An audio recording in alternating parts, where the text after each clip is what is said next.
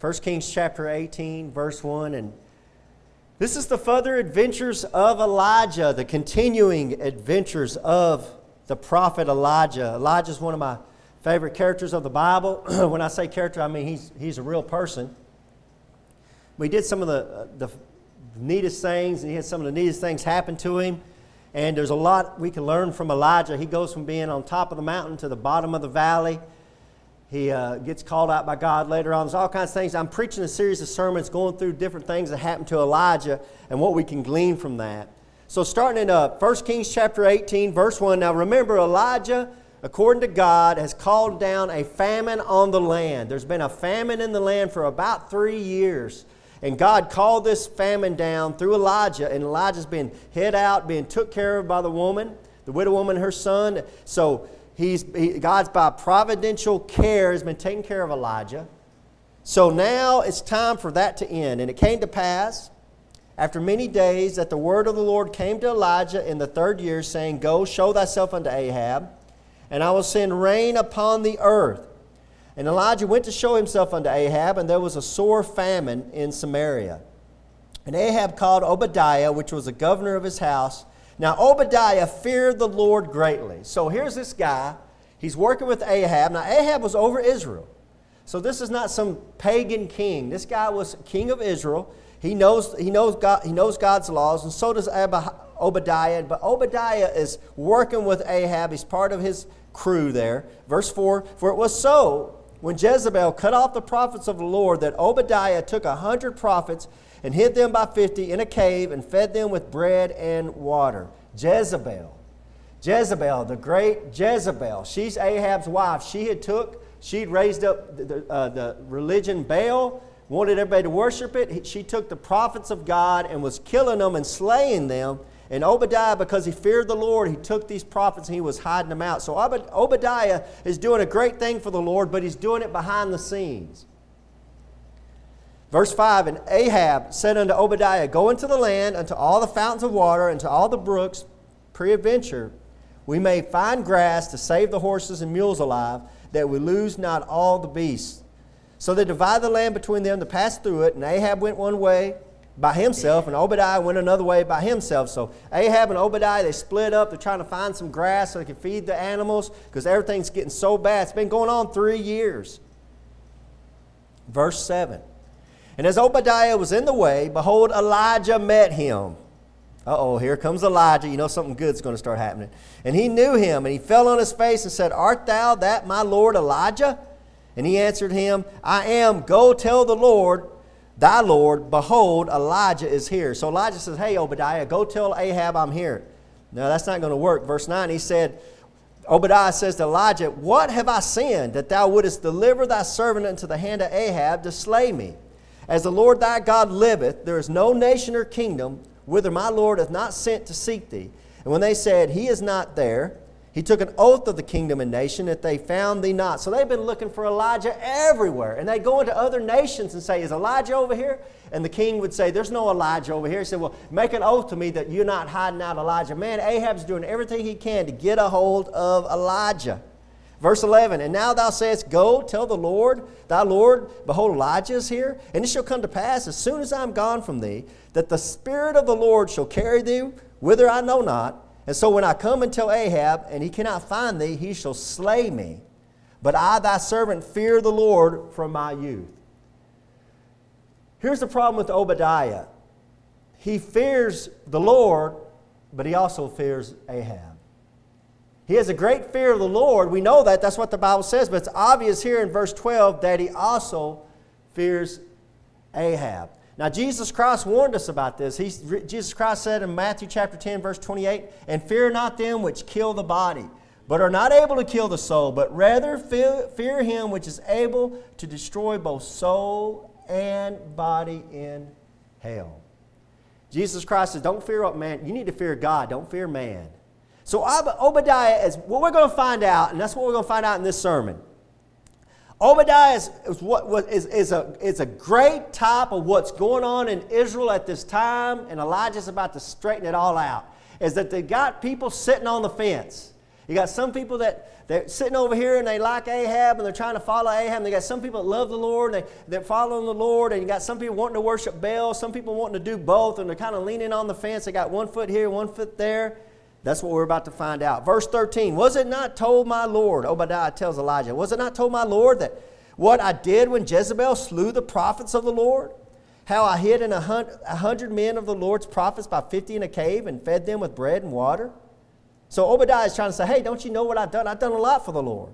And now thou sayest, Go tell thy Lord, behold, Elijah is here, and he shall slay me. And Elijah said, As the Lord of hosts liveth, before whom I stand, I will surely show myself unto him today. So Obadiah went to meet Ahab and told him, and Ahab went to meet Elijah. And that's where we're going to begin this morning. We're going to begin with Ahab and Elijah meeting. And oh man, is it really, really good? it's really good. Dear Heavenly Father, Lord, I just thank you so much, Father, for your words, Lord God. I thank you for being an amazing storyteller, Lord God. Father, I pray, I praise you, Father, for getting this stuff written down through the centuries, Lord God that we can read this in 2020, Lord God, and glean from your word what we need to know, Father. And Lord, I pray a special blessing on everybody out here this morning, Lord God, that you might uh, build a hedge of protection around the heart, Lord God, that the, the devil can't come in and take that seed, Lord. We, Father, we just want to grow in grace and knowledge of Jesus Christ. Father, we want to get to know you better and get to and, get to understand how we can be better for you, Father. Help us to understand these things, Lord, as we, as we read this story of Elijah and Ahab, Lord God. Help us to glean out of it what we need to glean. In Jesus Christ's holy name I pray. Amen. All right, verse 17. Let's see what happens. And it came to pass when Ahab saw Elijah that Ahab said unto him, Art thou he that troubleth Israel? Elijah answered, I have not troubled Israel, but thou and thy father's house, and that ye have forsaken the commandments of the Lord, and thou hast followed Baalim. Here comes Elijah. Elijah just is doing what the Lord wants him to do, and Ahab goes, You're the one troubling Israel. There you are. That's exactly what's going on in America today. That's exactly what's going on in the world today. You know what the problems with the world are? According to the world, you know what the problems are? Christians. It's us. We're the problem. We're the problem. That's what they'll tell you. We are the problem. America's turned into a God denying, Bible rejecting, Christ hating nation. And now that it's all falling apart before their very eyes, they've got everything they want. They've got the Bible kicked out of schools. They've got prayer kicked out of schools. They got Christ mocked in every way. They make fun of Christians. The Christians are not leading this country anymore. The Spirit of the Lord has left this country and it's falling apart before our very eyes. They turn and look at me and they say, It's your fault. How's it my fault? History says the total opposite. History says when this America, this America was at the greatest it ever has been and the greatest it's ever going to be, this America was run by Christians. Christians were in church every Sunday and they loved the Lord Jesus Christ and they loved their Bible. And Bible was in the schools and prayer was in the schools. That's when America was at its greatest. So don't turn to me and say, hey, you're the trouble. No, I think you're the trouble. Look at, look at chapter 16, verse 33. Here's Ahab. Look at chapter 16, verse 33. Here's Ahab telling Elijah he's the problem. Here's why we have a drought. Here's why we're having all this. Here's why God's mad at me. Look at verse 33 of chapter 16. Here's what the Bible says about Ahab. And Ahab made a grove, and Ahab, the same man that just accused Elijah, Ahab did more did more to provoke the Lord God of Israel to anger than all the kings of Israel that were before him. That's saying a lot if you've read your Bible. If you've read your Bible, that's saying a lot about Ahab, how wicked a man this guy was. And he turns to Elijah. There you are, there's an old troublemaker right there. And Elijah, being a, being a prophet of the Lord, turns right there and looks at Ahab and says, You're the problem. See that in verse 18? Go back to chapter 18, verse 18. He answered, I have not troubled Israel, but thou and thy father's house, and that ye have forsaken the commandments of the Lord, and thou hast followed Baalim. Now, here's a perfect verse to show you how important the King James Bible is. Now, some people don't like the King James Bible, and one of the problems they have with the King James Bible, the Word of God, is they say they don't like the thous and the these and the ye's. Well, I'm going to show you right in this verse why those thous and the thys, thous and the thys and the ye's are very important. Now, let's read this again. And he answered, I have, and I have not troubled, I have not troubled Israel, but thou. Thou is a singular of you. Okay, that's a singular of you, thou. And thy, that's a singular of you, thou and thy. Thou, Ahab, thy, Ahab's father's house. In that ye, ye is the plural of you. See, a, we, our English language is so de evolved that we use you for, we'll say, hey, you, come over here. Hey, I know you, you come, you, you, we mean a single person, but you is plural. Just like ye is plural. But when you put you in there, people, people in this, people don't know. They, they're like, you, what? the thee and the thous, the, the thee, the thous, and the thys, and the thines, those are all singulars. Those point out to a single person. So what he's saying there, he says, Thou, Ahab, and thy father's house, Ahab's father's house, and that ye, who? Who's that ye mean? Ahab and his father's house have forsaken the commandments of the Lord. And now Ahab has followed Baalim. He says, Hey, your father's house, and you have forsaken the Lord and the commandments of the Lord, and you are following Baalim. So when you have the, when you have that written like that, that helps you understand who Elijah's pointing at, who Elijah's not pointing at, and who Elijah's talking about. It's important stuff.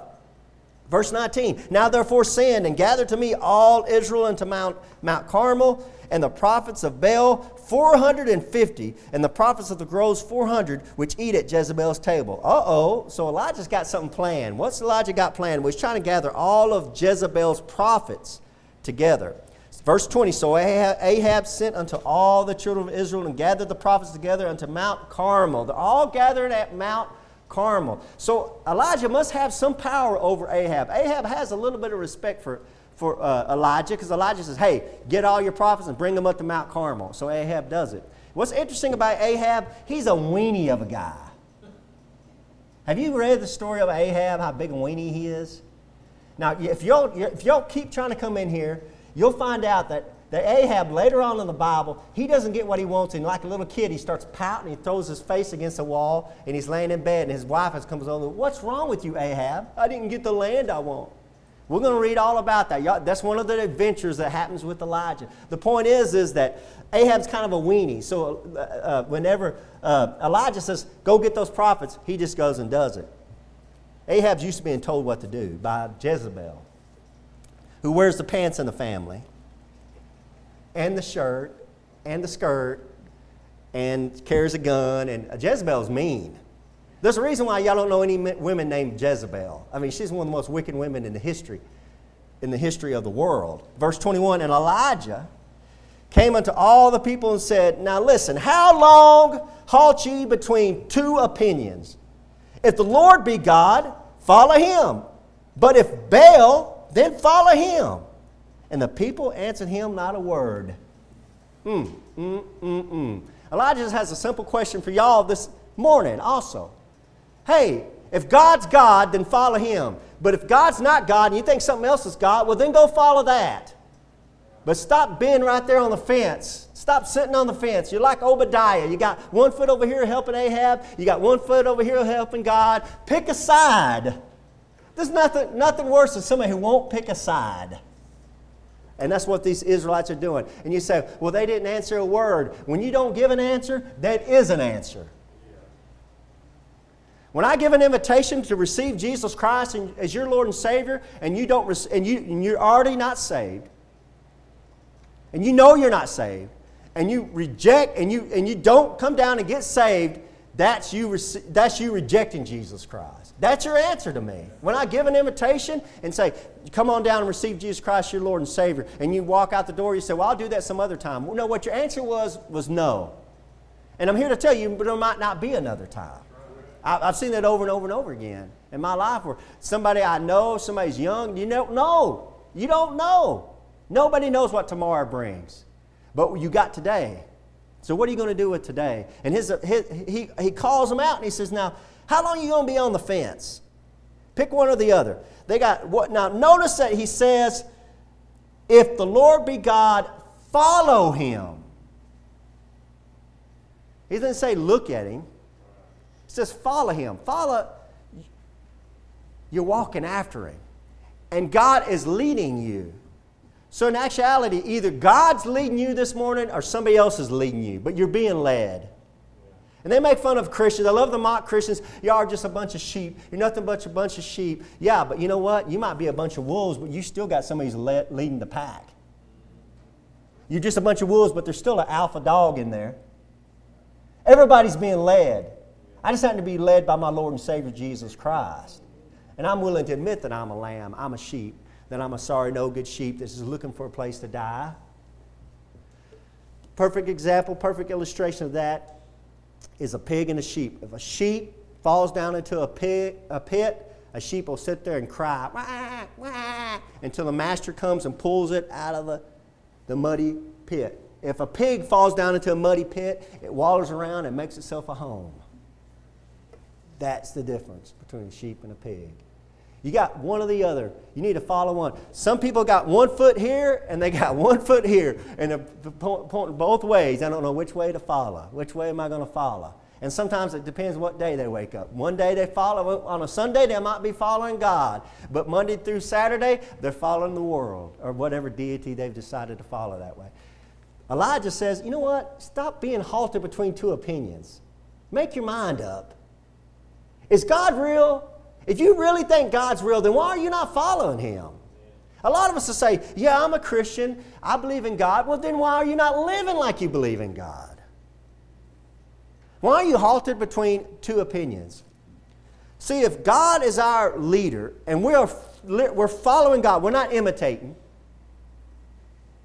This is not an imitation. We're not imitating God.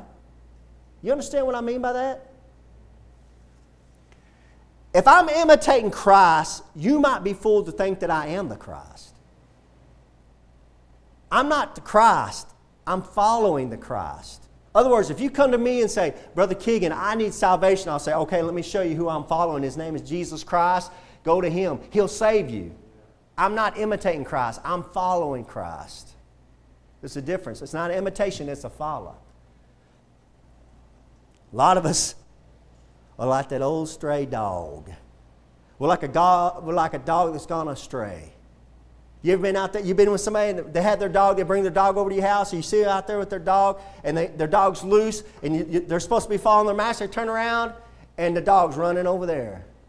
And there goes, and it's following somebody else. And God, to a lot of you guys this morning, God's whistling at you whistling, come on, get it back over here, let's go, come back over here. And a lot of y'all are like that old dog that stops and looks and, has and he just looks. And the, dog, and the Lord's saying, come on, let's go, we're going, let's go this way, let's go. And that dog will walk a little bit and then turn and look. Man, you don't want the master to get after you. you don't want the master to get after you. I hate to be, I hate to give you an, I hate to give you an illustration like that, but a lot of us are just nothing but dogs. I wish I was good enough to be a dog for the Lord. Be faithful enough like a dog. That when my Lord's gone, I just sit on the front porch and wait for him to come back.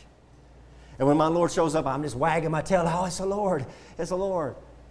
But a lot of times I'm that old dog just running out, running out here, running out there. Here comes somebody else. I follow them for a while. And they're, why are you halting between two opinions? One foot in the world, one foot pointing towards the Lord, you might think if I choose the Lord, now this might be going through your mind. You might say, well, if I choose the Lord, I'm going to lose my friends. If I choose the Lord, I'm going to lose my friends. I'm here to tell you this morning, those weren't true friends. Then you might go on and say, well, if I choose the Lord, I'm going to lose my family. And I'll say to you, you might. But I'm going to tell you my experience, my testimony is God will give you a new family. God will give you a new family, a better family. And you won't lose all of them. You might lose some of them, but you well, if you lose all of them, God will give you a new family. I just read that prayer letter to that, that missionary that's over there where her Muslim parents denied her, beat her, totally disowned her. And then she got remarried, and now she has a whole new family. And, and you know, she lost her mom and dad. You might lose them, but God will give you a new one.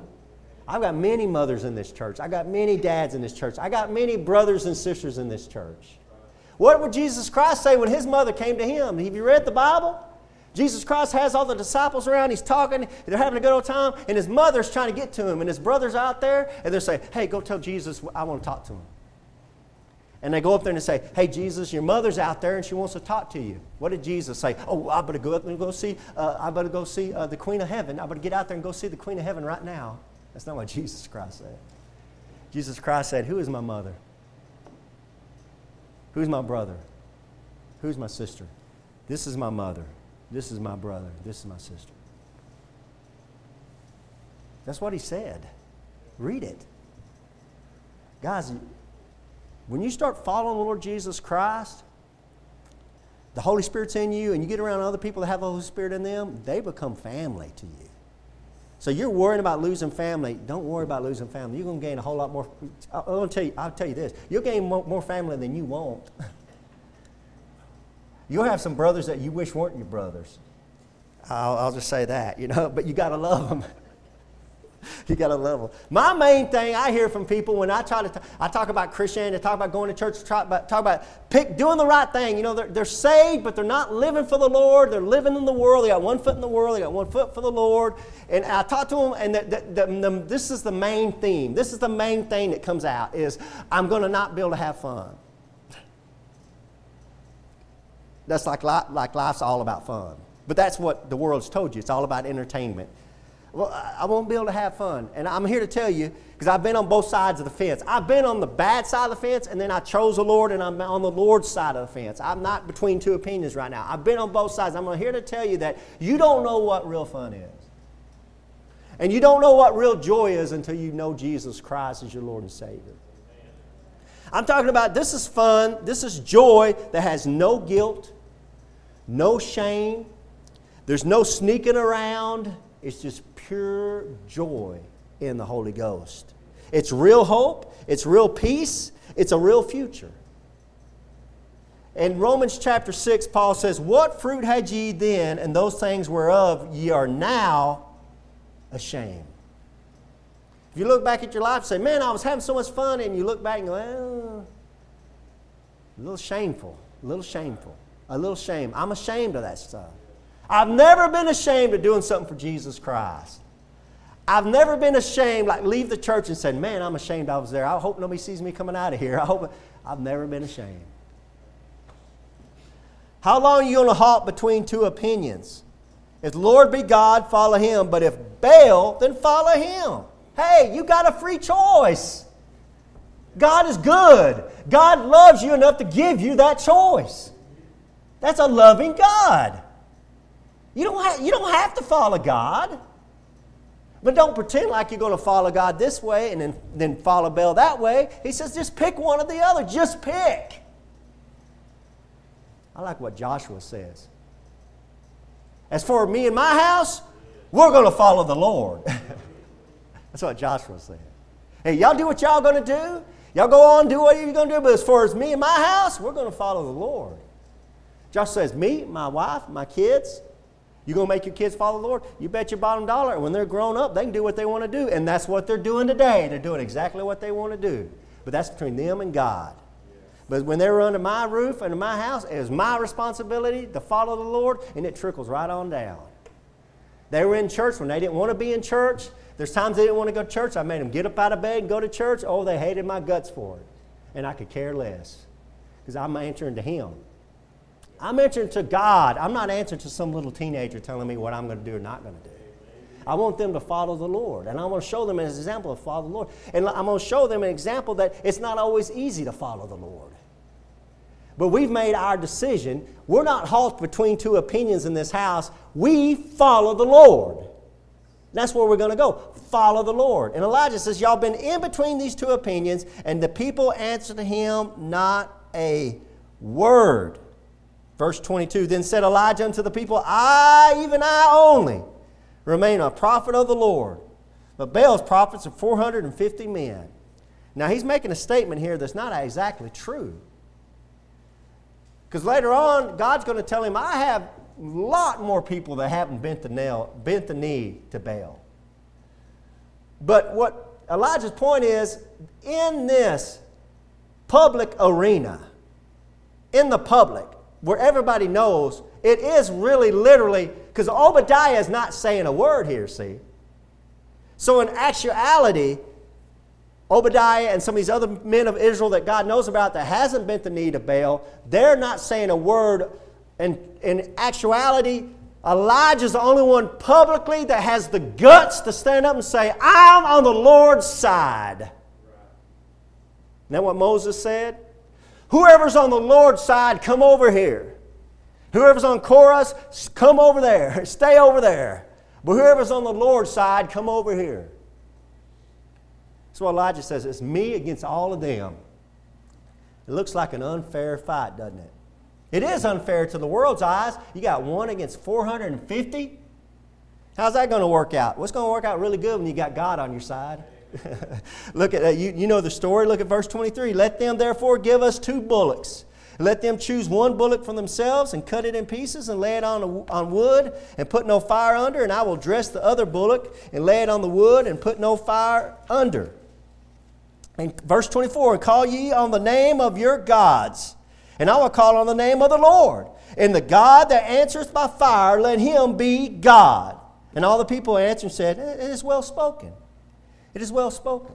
So what Elijah does, he gathers all these men together, there's 450 of them against him, and he got Ahab there, and, he, and he's got Obadiah, all of them there, and he got Israel, and he's calling them out says, pick a side. He goes, I tell you what, let's have a competition. Let's have a competition. Oh, I love that. I love competition. But the, the problem with this is, it looks so unfair when you know that God's on his side. Now, if you don't understand what that means, did, any of y'all, were any of y'all in PE, any of y'all in gym class, where you had, they'd split up the group and they're like, okay, we're, ha- we're going to play dodgeball. So everybody be playing dodgeball. And there was always that one kid that was the best athlete in the whole school. And he got on that team, and you're like, oh, I, I want on that team. That's the team I want to be on. And you, he might get all the other bad players, but it's that one guy on that team, he's going to make all, that's God. When God gets on your side, you're not going to lose. You don't stand a chance of losing. When God's on the other side, it's not fair. So, really, this competition that's about to take place is really not fair. Elijah's, Elijah's bringing in a ringer, is what he's doing.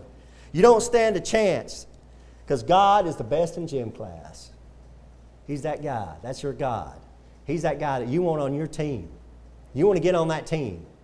You don't want to be the other team. You don't want to be the one that he's throwing the dodgeball at. You want to be on the team that he's throwing the dodgeball at them, you know, and you're laughing on the other side while they're getting pegged in the head. That's the God that we serve right there. It's unfair. It's unfair. I'm glad I picked God's side. Because you have a choice, right? Hey, pick God or pick Baal. Well, you're going to find out at the end of this story, you don't want to pick Baal. and the guys that do, they're going to regret it. All right, here we go. Let's find out what happens.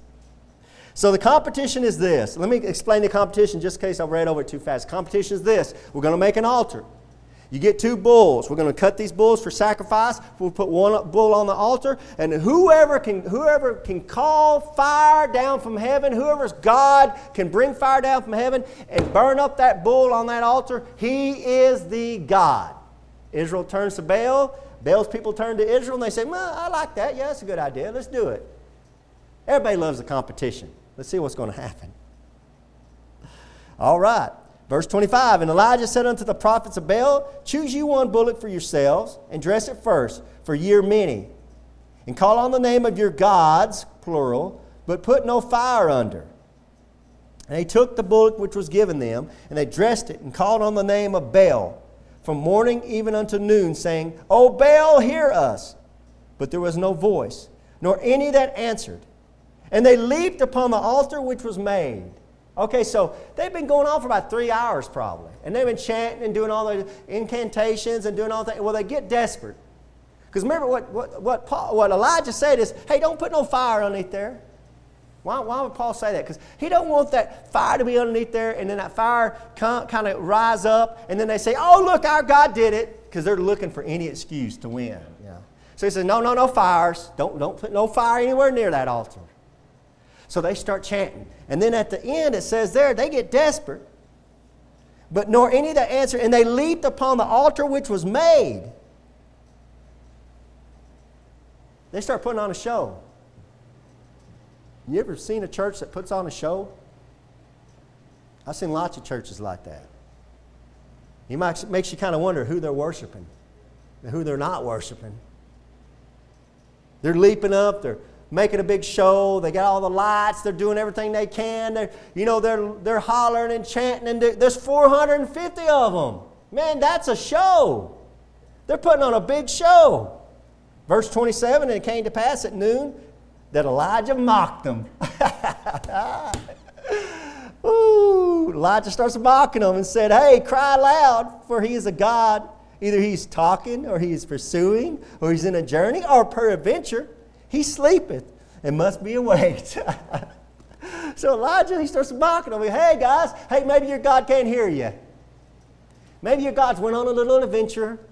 Maybe he went down to the convenience store to buy some bread and milk, or, or maybe your, your God's uh, fell asleep watching TV or something. You might be, want to be a little bit louder. He's mocking them. Now you know why I love Elijah so much. I like Elijah. And I like it that when John the Baptist came up into the scene, people thought that was Elijah returned. Because John the Baptist was a lot like Elijah. Told them like it was right to their face and mocked them. When they tried to put on a show to John the Baptist and they'd come down there, John the Baptist would preach repentance and they would come down there to try to get down, come down to get baptized. John the Baptist would point out and said, Who told you to flee from the wrath to come? That's what John the Baptist would say. Who told you to flee from the wrath to come? Who told you? Mocking them. You know what? So many news organizations, movies, TV, it don't, every kind of thing you can think of in this world mocks Christians. And it's okay for them to mock us.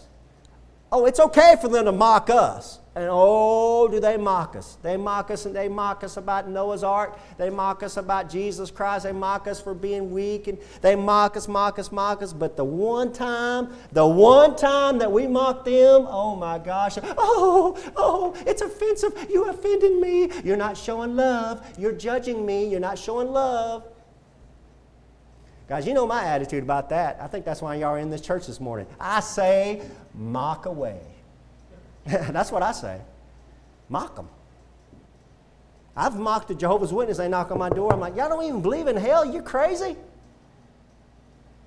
You crazy? You don't believe what Jesus Christ said? I'll start laughing at them.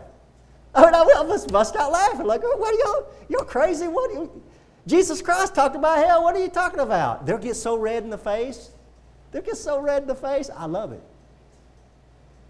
Why would you want to mock somebody? To show them how stupid they are. Why do they mock us as Christians? Because they want us to feel stupid.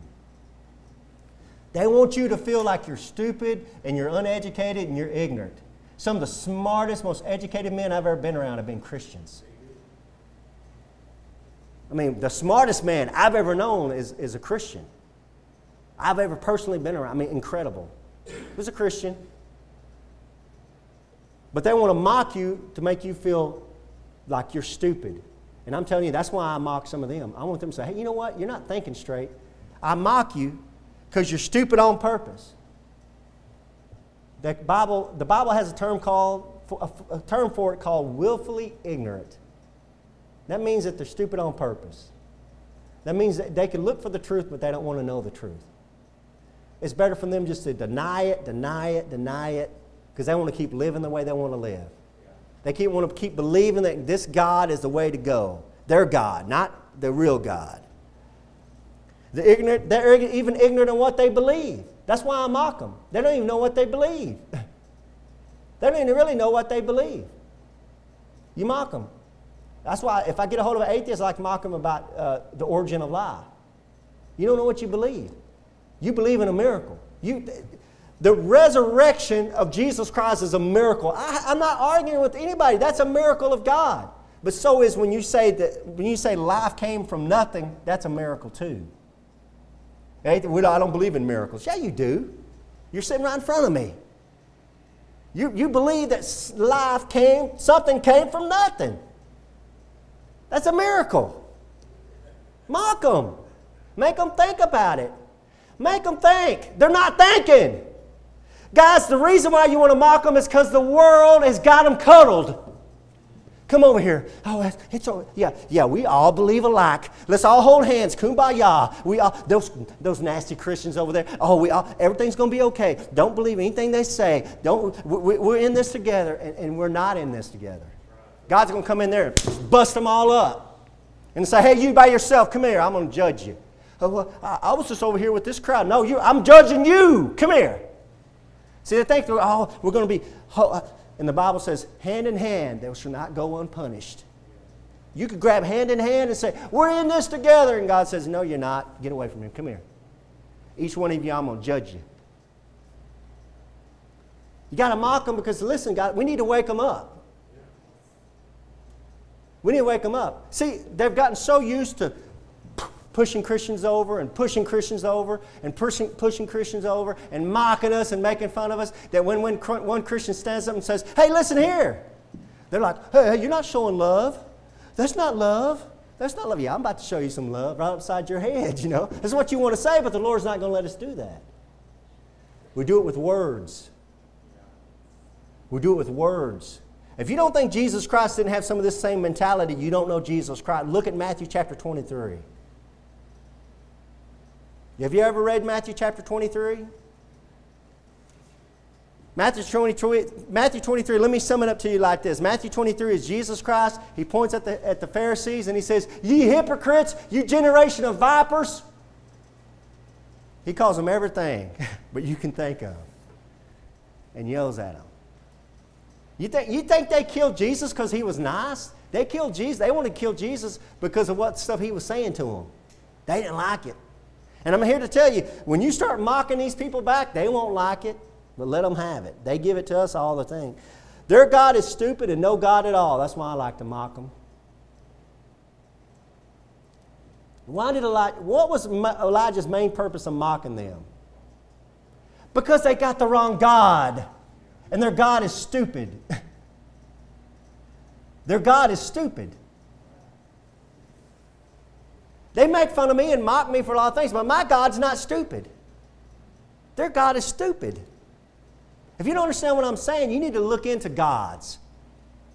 And look into all the. You need to go, and, and I've done this. That's why I'm so brave about it. Why I'm so, that's why I'm so outspoken about it. Go study all these different religions. I've got, I've got a book of Buddha right underneath here. I've got a book of Quran right on my shelf at home. I've studied Buddhism, I've studied, uh, I've studied uh, Muslims, I've studied Jehovah's Witness, I've studied the Mormons, I've studied uh, Catholicism, I've studied everything you can study. That's why I can stop and say, hey, that's stupid. And you're stupid for not knowing what it believes. You don't even know what it believes. Your God is stupid.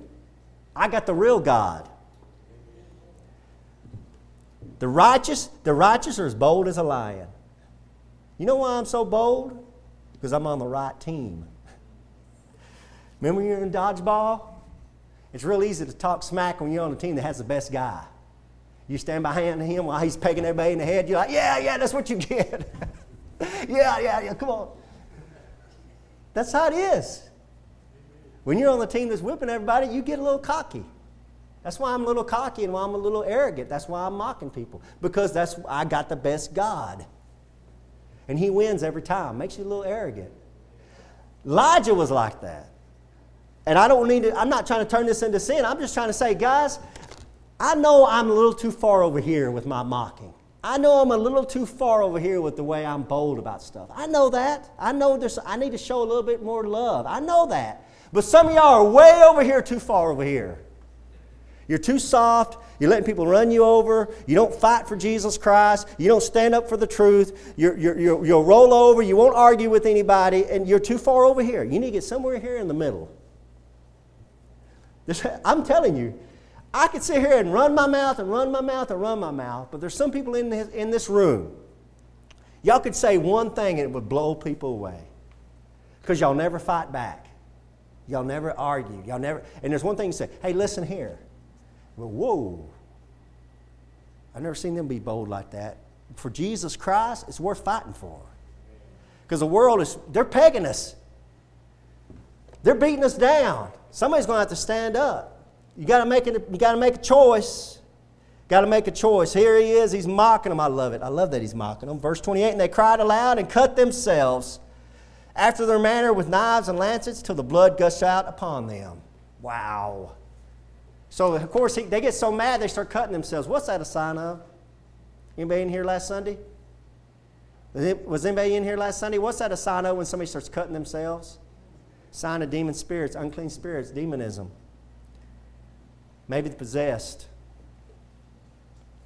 Verse 29 It came to pass when midday was past, and they prophesied until the time of the offering of the evening sacrifice, that there was neither voice, nor any answer, nor any that regarded. No God showed up, and no God was going to show up, because they have no God.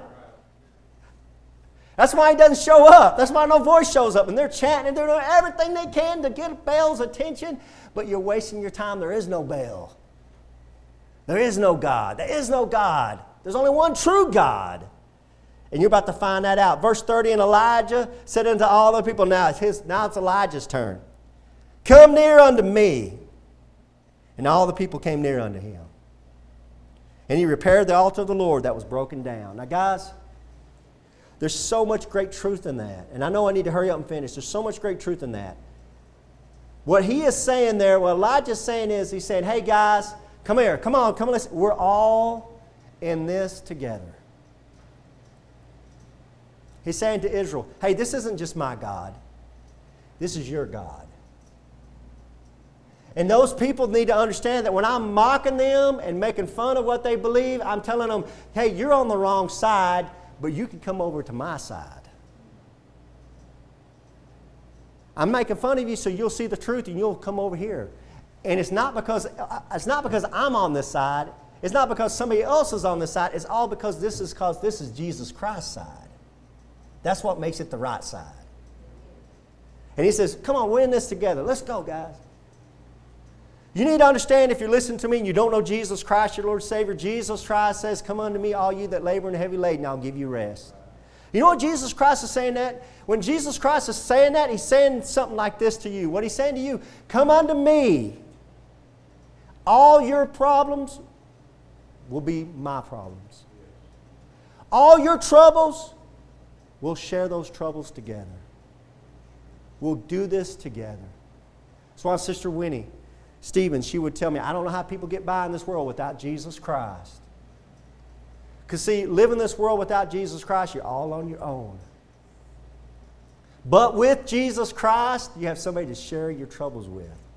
Share your problems. Share those storms of life that everybody deals with the storms of life. Jesus Christ will be there sharing them with you. Come unto me. Come on, guys, let's share this together. Come near unto me. Come near unto me.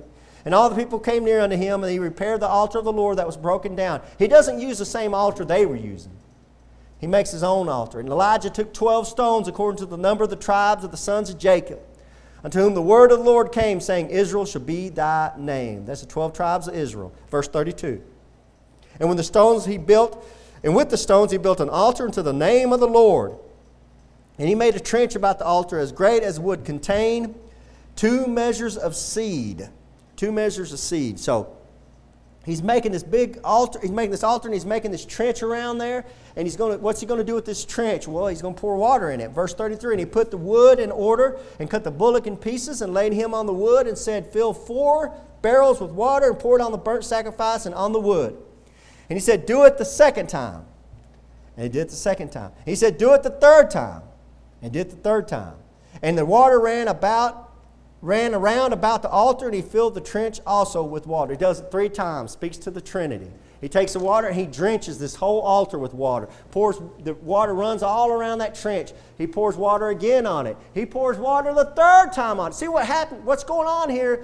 Back in the day, what they would do is they'd build an altar to a false god and they'd build a trench underground. And in that trench underground, they'd come up under that trench underground and they would do things from underground beneath that altar. They'd make the altar move and they'd make fire shoot up out of the bottom of the altar. They'd do things and the people would be like, whoa, oh, it's God showing up on that altar. And it was just, it's all fakery. So when he digs that trench, that tells everybody there's nobody hiding underneath the altar. There's water all around the altar. Let's put more water around the Let's put a third time, let's put some more water around it. There'll be no doubt in anybody's mind what's going to happen. Well, this is when God shows up. Verse 36 And it came to pass at the time of the offering of the evening sacrifice that Elijah the prophet came near and said, Lord God of Abraham, Isaac, and of Israel, let it be known this day that thou art God in Israel, and that I am thy servant, and that I have done all these things at thy word. We're doing the words of God. We're trying to live the words of God. And that's what Elijah's saying. Everything I'm doing is by your word. Verse 37. Hear me, O Lord, hear me, that this people may know that thou art the Lord God, and that thou hast turned their heart back again. He can do it. Are you following the wrong God this morning? Are you following the wrong thing this morning? God says, I can, God says, I can turn your heart back to me. You can put your heart back on me. God can do it. He's done it in my life. There's a bunch of Christians in here that have gone off, that have led a backslidden life, and God at the end called them back. He can do it. We're the God of second chances. But that's a lie, because we're the God of third chances, and fourth chances, and fifth chances, and sixth. I can go on and on and on. We're the God of chance after chance after chance. You messed up, He's ready to put you right back in the fold. He's ready. That's the God. I, Peter, see, Peter thought because the number seven is so strong, Peter said, Lord, am I supposed to forgive my brother seven times? And then, you know, on the eighth time, I can kick him out and tell him to leave? No, no. Jesus said, No, I say to thee, seven times 70.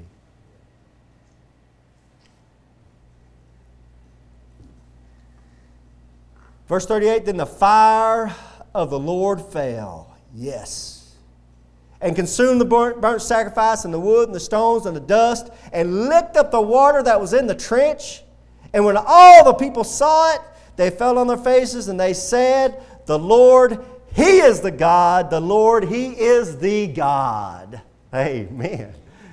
Woo! They're all standing there, you know, some of them like, ah, I've seen this happen before. You know, they get underneath this trench and all of a sudden, whoosh, this fire just comes descending from heaven. The glory of God comes down in a fire and whoosh, and it's so hot, it dries everything up and boom, like an atomic weapon going off. This isn't some stunt. This isn't some magic trick. This is the Lord God showing up.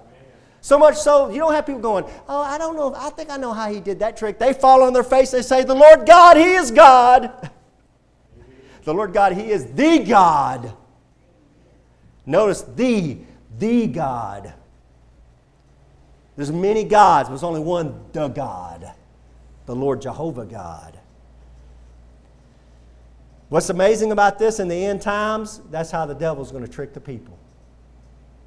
In Revelation 13, we read it together. It says he's going to bring fire down from heaven, the false prophet. In front of the sight of people, he's going to bring fire down from heaven which implies there might be another contest. There might be another contest, and the false prophet of Satan, the Antichrist, brings fire down from heaven in front of people to fool the people. These people didn't get fooled. They knew exactly who did this. They knew it was the Lord God. And Elijah says, Elijah said unto them, Take the prophets of Baal, let not one of them escape. And they took them, took them, and Elijah brought them down to the brook Kishon and slew them there.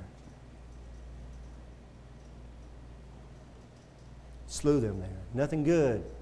Remember what I said at the beginning? I said, man, those prophets of Baal, nothing good's going to come of that. See, somebody could have warned them said, hey, you're messing with Jehovah God here. Elijah's on Jehovah God's side. If you go messing with Jehovah God, bad things happen. I've seen it happen to, to, to Pharaoh's, Pharaoh and his chariots. That God took the waves and crashed it down on them. I've seen that God open up the, he opened up the, the land, it split open, they all fell down to a bottomless pit. That God brings plagues, brings a wall down on Jericho. If they knew the history of Israel, they would not have been messing with this God. They, if they knew better. So I can sit here this morning in 2020 and warn you about the judgment of God and warn you that say, hey, if you can you got a choice to pick that God. You got a choice to be on that team, but it's not going to end good. It says that he went took them all down there and slew them. Anybody on the wrong team's going to hell. Not a popular thing to say, not a popular thing to preach. That's why they get mad at Christians because you think everybody's going to hell. No, I don't think everybody's going to hell. I think God decides who's going to go to hell. But I know out of His Word, He says you better believe in Jesus Christ if you want eternal life. You need, you need that. And I believe His Word because see what Elijah said there at the end of verse 36? He says, I've done all these things at Thy Word.